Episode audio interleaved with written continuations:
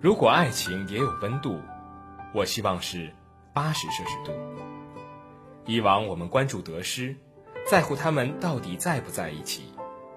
其实我们更应该看重的是爱的过程。八十摄氏度的水，温而不沸，比一百度的低，比六十度的高。许多爱情都有缺憾，可能犹豫不决，可能阴差阳错，但过程都很珍贵，于是这段爱依然很美好。广播从来都是暖心的东西，也许你也有着一份温而不沸的情怀。那么打开 F M 八十 摄氏度，感受属于你我之间共同美好的短暂时光。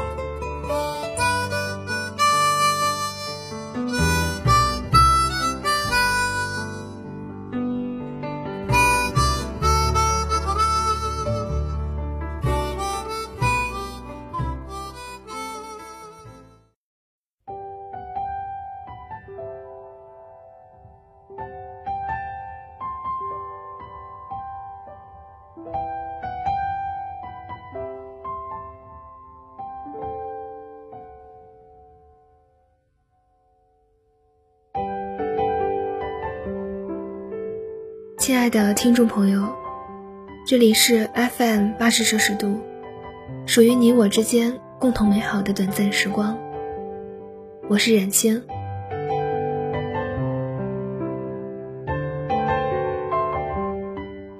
今天给大家带来的故事来自于灰姑娘的属于别离的四个词语。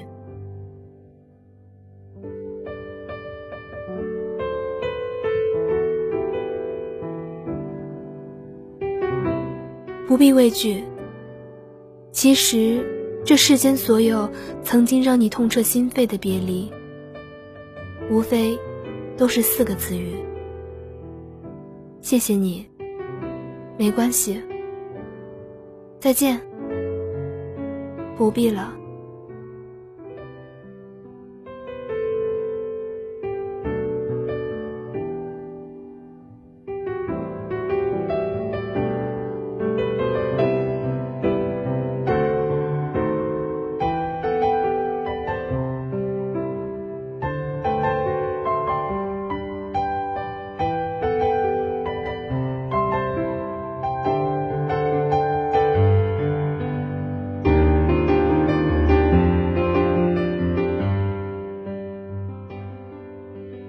认识小信是在大二的夏天，那时候广院门口有条叫西街的小市场，破破烂烂的，生意却特别火爆。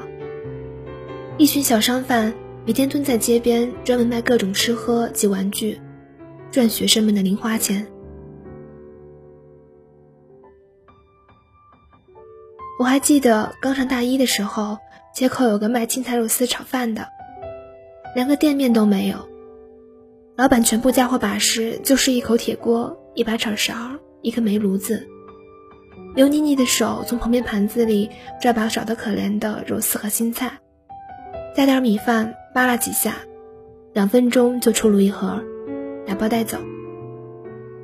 结果人家卖了四年炒饭，等我毕业的时候，居然已经在广院旁边起了一家三层楼的烤鸭店。我和同寝一个爱吃炒饭的女生则深深胖了十斤，成为了烤鸭店颇有吨位的坚定奠基石之一。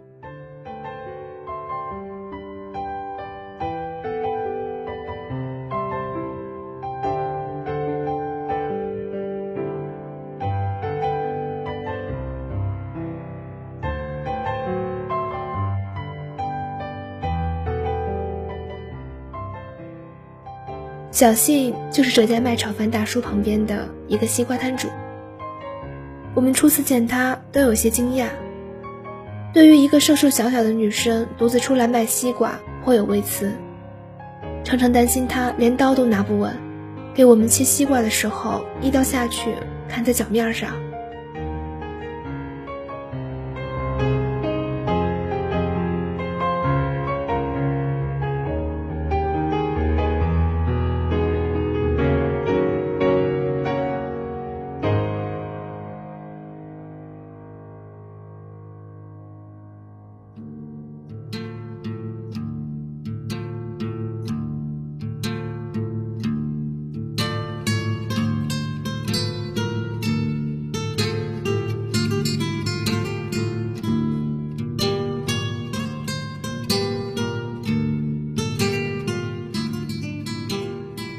事实证明，小新的生意是那个夏天里西街上最好的。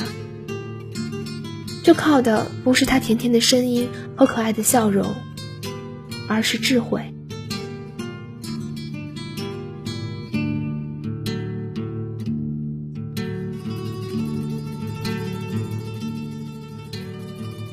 他搞了一辆破烂的小汽车运西瓜，汽车后厢居然被他装上了一台冰柜，西瓜全部存放在冰柜里。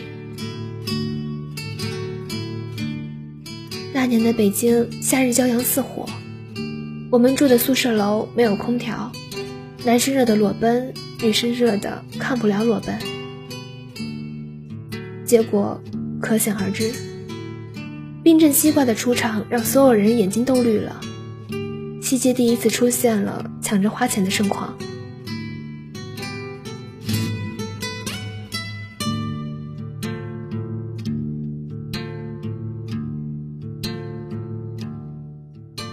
我常去买瓜，因为要给同寝的几个懒蛋也带瓜。买的多了，渐渐便与小性熟络了。有时候瓜太大，小性还会细心地帮我切好，在上面撒上一层他自制的薄薄的糖霜，很甜。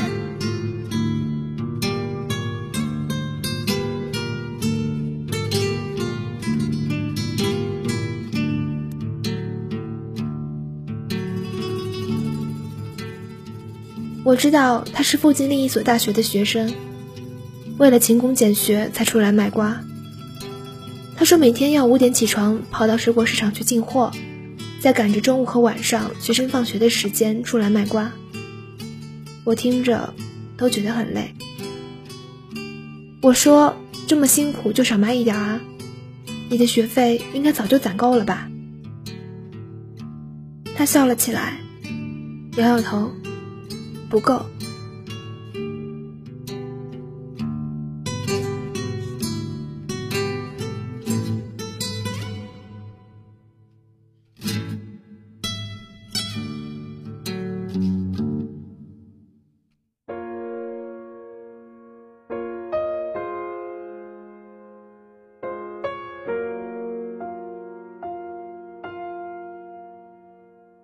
彼时，我们坐在西街路口的台阶上，啃着他卖剩下最后两块西瓜，噗噗地吐着西瓜籽儿。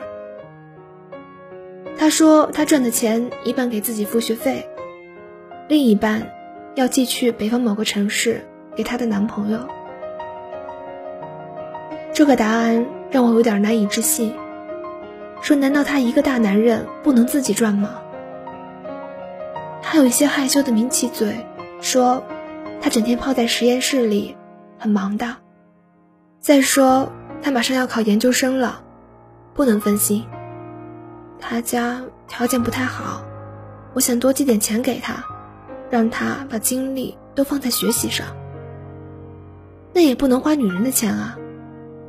我语气很冲，小信只是笑，不再说话。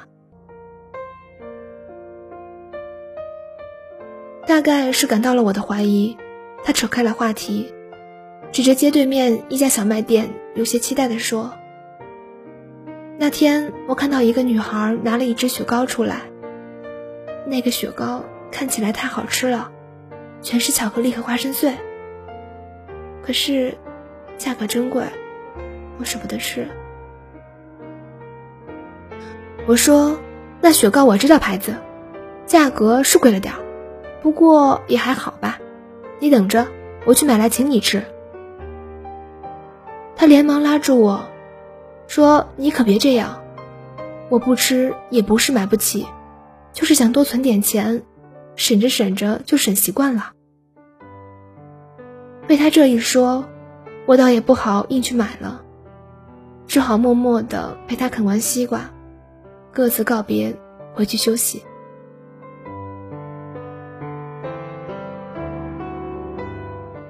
某个傍晚，我从图书馆上完晚自习出来，走到校门口，却忽然看见小信在校门外冲我急切又兴奋地挥手。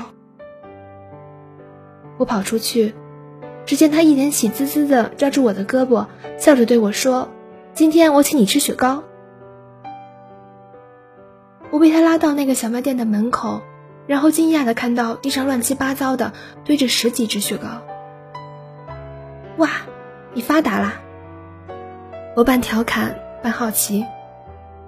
小新摇头：“不是的，今天下午停电，小卖店老板没注意，晚上发现的时候，冰箱里的雪糕全化了，即使重新冻印了也没有办法卖出去。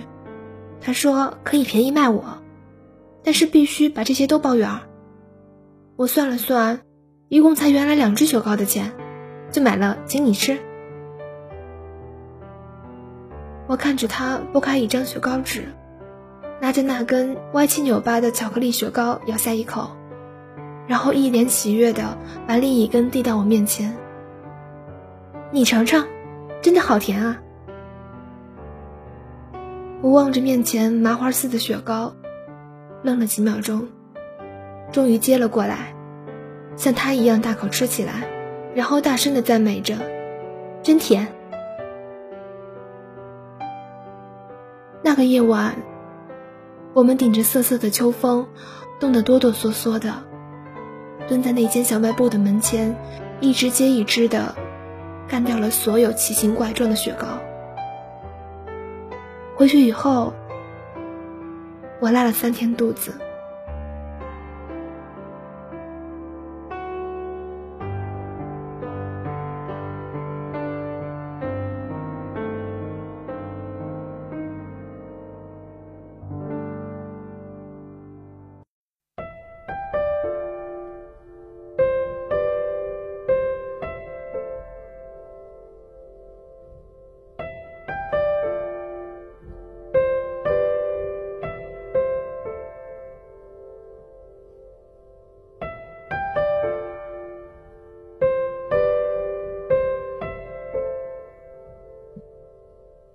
小西每次都独自去上货，上百斤的西瓜居然都一个人扛上车，比许多大老爷们儿还厉害。有一次，一个男人来买瓜，却污言秽语动手动脚的，结果小西二话没说，一手拨了一一零，一手抓起西瓜刀逼住了他。警察赶到的时候，正看到他把半个西瓜一鼓作气地扣在那个男人的头上，红色汁液滴了一地，远处看去像一个戴了绿帽子的男人被打得脑出血。我刚好赶到，看着他面无表情握着西瓜刀的手均捏得死紧，手指都变了形。我把他的刀夺下来，抱住他，跟他说：“没事了，没事了。”他居然还能咯咯地笑出声来，说：“你干嘛啊？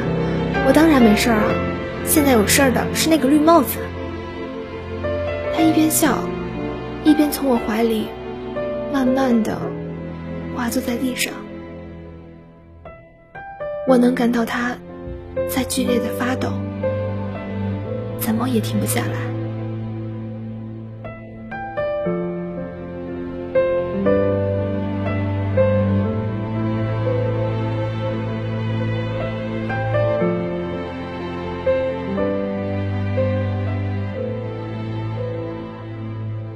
那年的京城还没有雾霾，夜色清透如水，我们彼此紧紧依靠着，坐在那片满是狼藉冰冷坚硬的水泥地上，头顶上是偌大的琉璃的漫漫星空。小信说：“谢谢你，我终于不再发抖了。”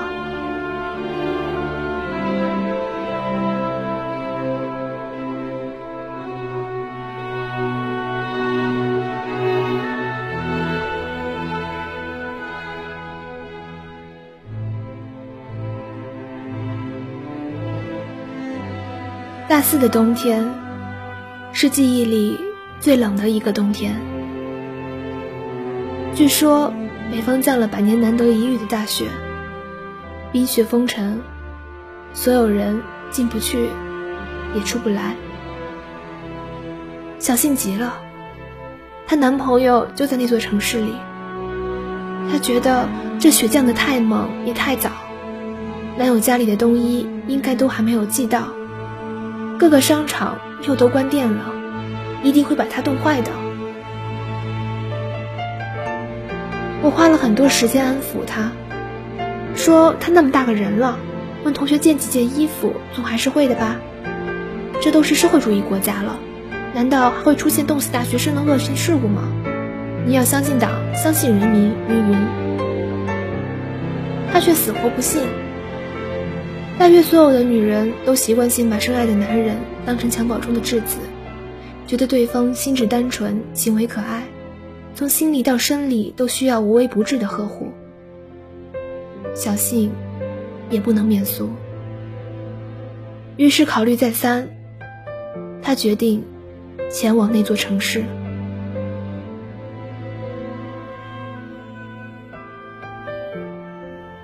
我极力反对，但是显然反对无效。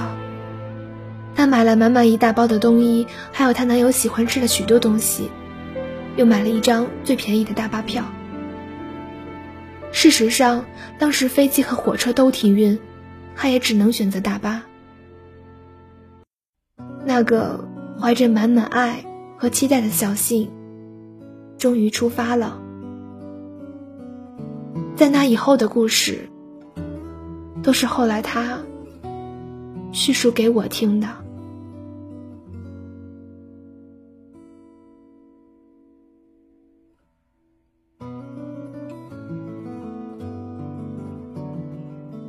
那场大雪下得出人意料的漫长而结实，大巴车在行进了大半天以后，在深夜被困在了高速公路上，前后都是车。当时距离小幸要去的城市只有十几公里，却死活堵住了，寸步难行。小幸心中焦急，于是他做了一个特别大胆的决定，下车步行。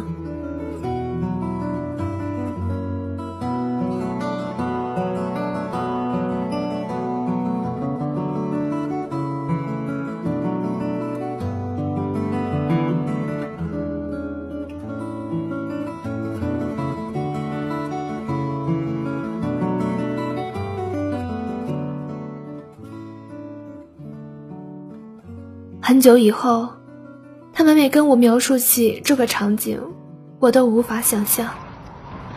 一个单薄的女孩背着一个沉重的装满冬衣的大包袱，一步一步的在大雪中行进了足足十几公里。她究竟是怎样做到的？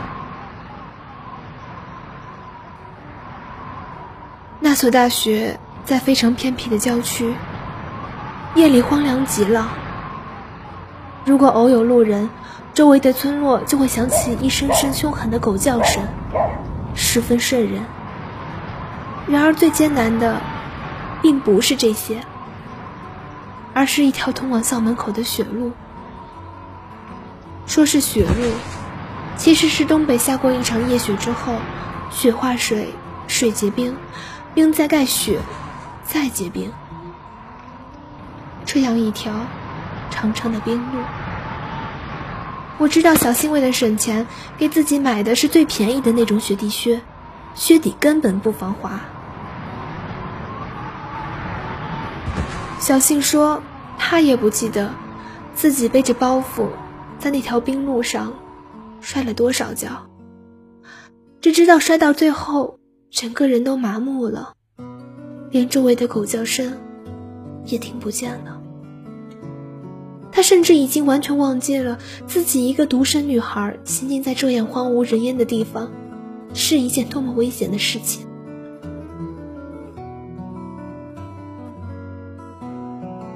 原来痛苦可以忘我。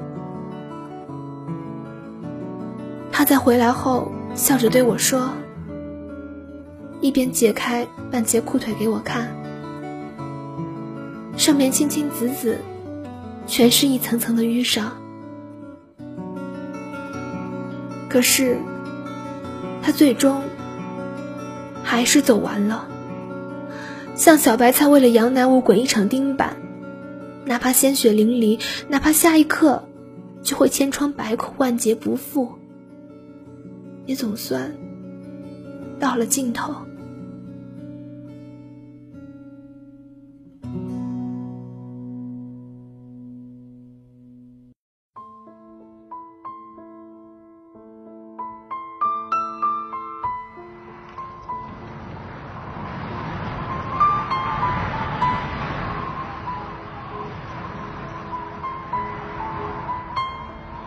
他跌跌撞撞地到了传达室，请求老师通知那个男生，他来了。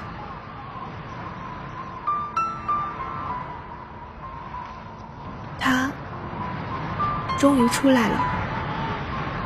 他远远地向他走过来，校门口唯一的一盏昏黄路灯下，大片大片洁白的雪花纷纷扬扬飘落下来，落在他黑色的大衣上。他望着他，看着他在他的面前站定。他张了张嘴，却发现浑身都冻僵了，居然已经说不出话来。他说的第一句话是：“你怎么来了？”他不知道该怎么解释，忽然想起身上的包裹，连忙摘下来，用冻得迟缓的手脚笨拙地打开，把衣服还给他。他却只是皱着眉头看着那些衣服。他盯着他的眼睛看，然而脸上的表情从期待渐渐变成了平静，最后又渐渐失去了所有的表情。他终于还是冲他点了点头。这些衣服我会穿的，可是下一句话刚有出口，却被他硬生生打断了。谢谢你，小新说。这是一句很荒谬的话，他为他顶风冒雪千里送医，他对他说的第一句话却是谢谢你。可是他宁可先出口，只因为他更害怕听到他说出这句话。他说对不起，他说没关系，什么都不必说，也不必解释。有时候最简单的对白，你已经足够可以明白对方的心是冷是热，是成是伪，又或者根本就没有心。他抬起头，最后看他一眼，再见。他转过身，向着来时那条冰路走去。哎，他喊他，大约是心里终于生出一丝内疚。天太冷了，要不然我帮你在学校借间寝室，你住一晚再走吧。他回头，冲他笑了笑，不必了。他急匆匆地走，再不敢回头。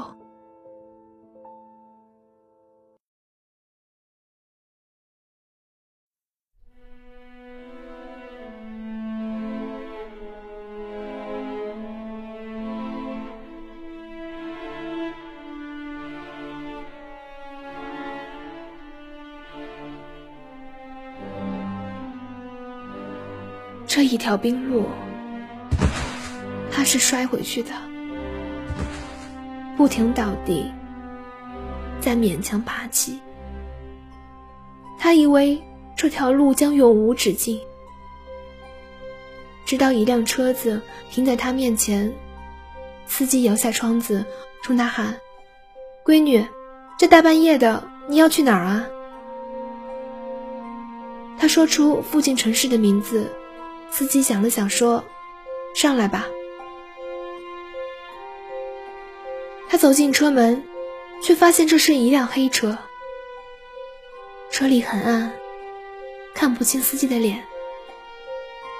他站在车旁，犹豫地握着车把手，恐惧渐渐蔓延上心头。可是举目四顾，这荒野茫茫，白雪皑皑，哪里还有其他车的影子？走得了走不了，就看这一刻的选择了。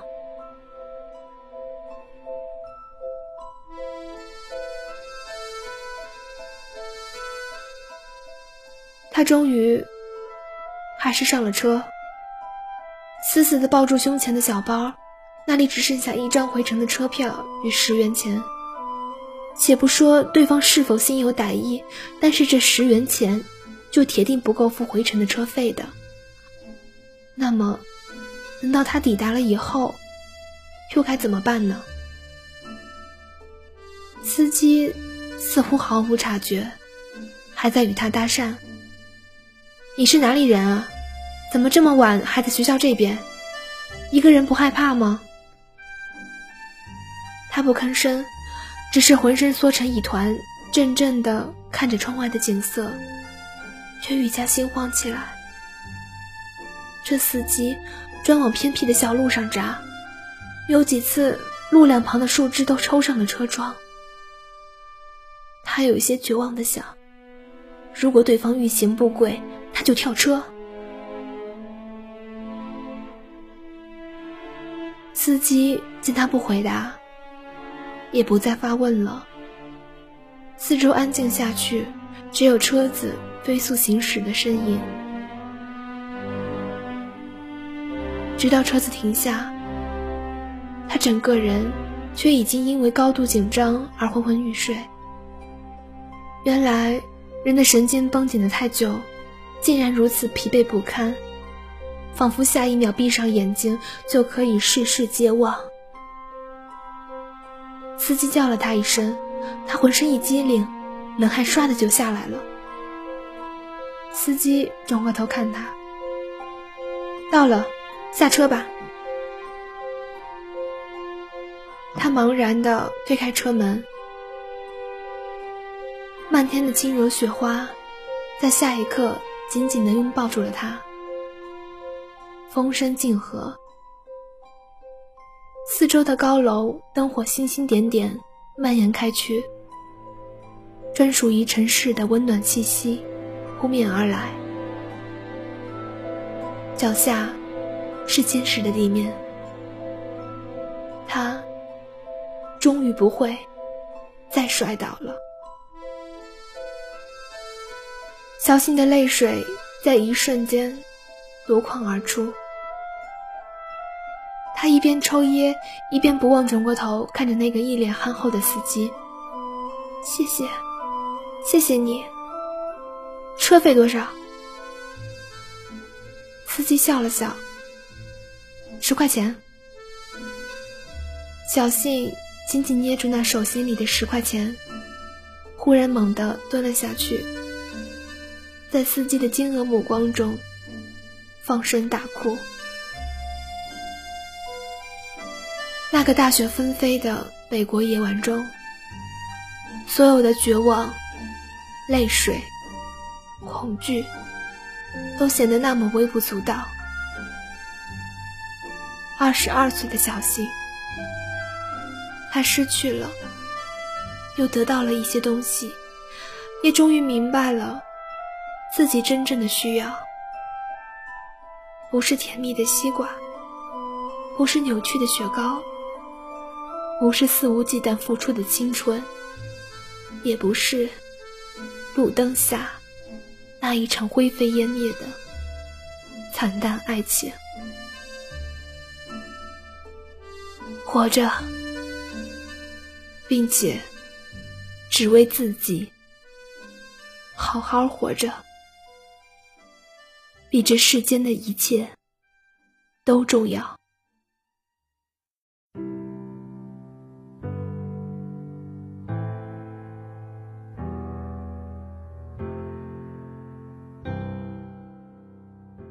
上个星期我与小信重逢的时候，他已经是一间跨国公司的人力资源总监，依然瘦削的身材，带着亲切熟悉的甜甜微笑。饭局结束的时候，他抢着结账，我则抢着把他钱包里的那一张一家三口的合影拿过去看了很久。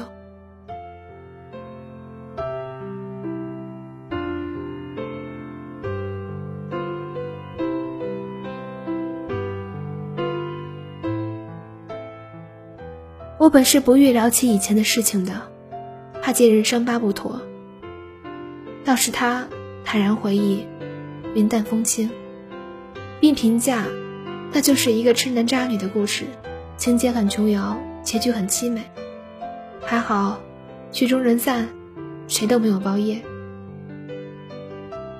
我笑起来，想着但凡可以轻松自嘲并一针见血，大多是真正的遗忘吧。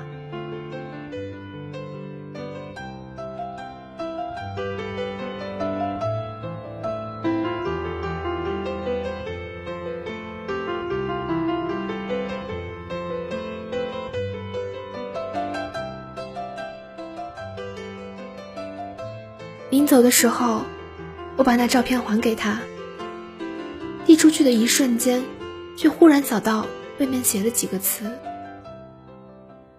我没细看，但心里猛地一颤，然后手就下意识地松开了。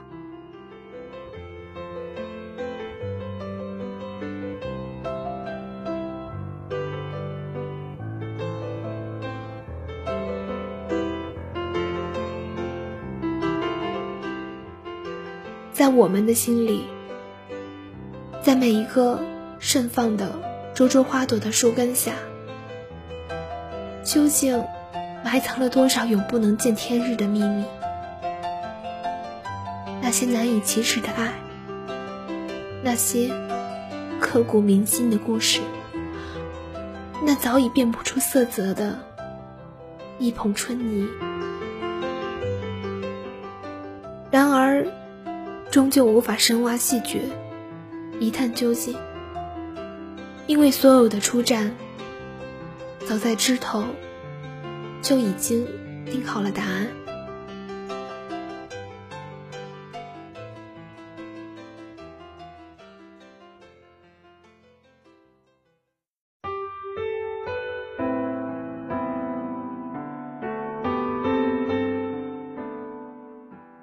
某次打电话给小信，终于鼓起勇气犹疑地问，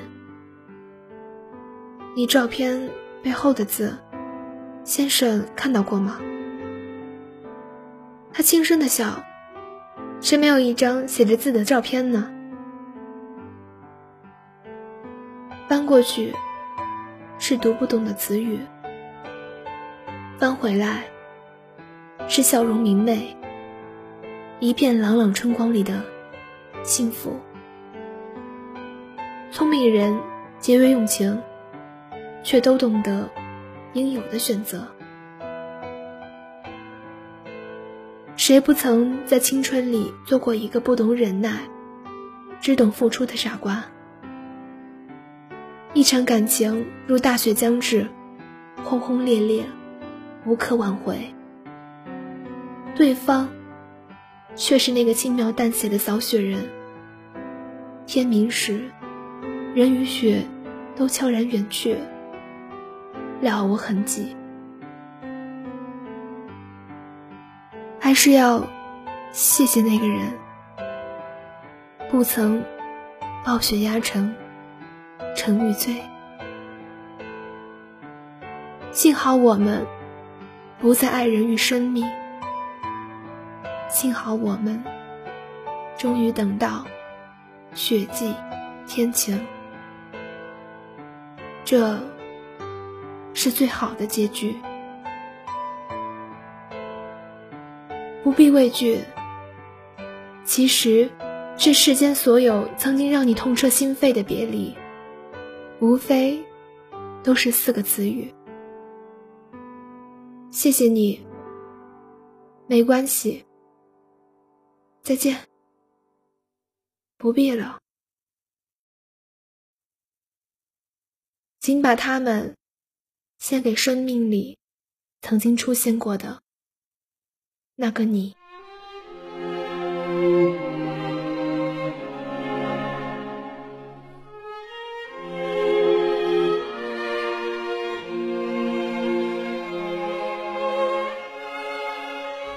这里是 F M 八十摄氏度，属于你我之间共同美好的短暂时光。我是冉青，感谢您的收听。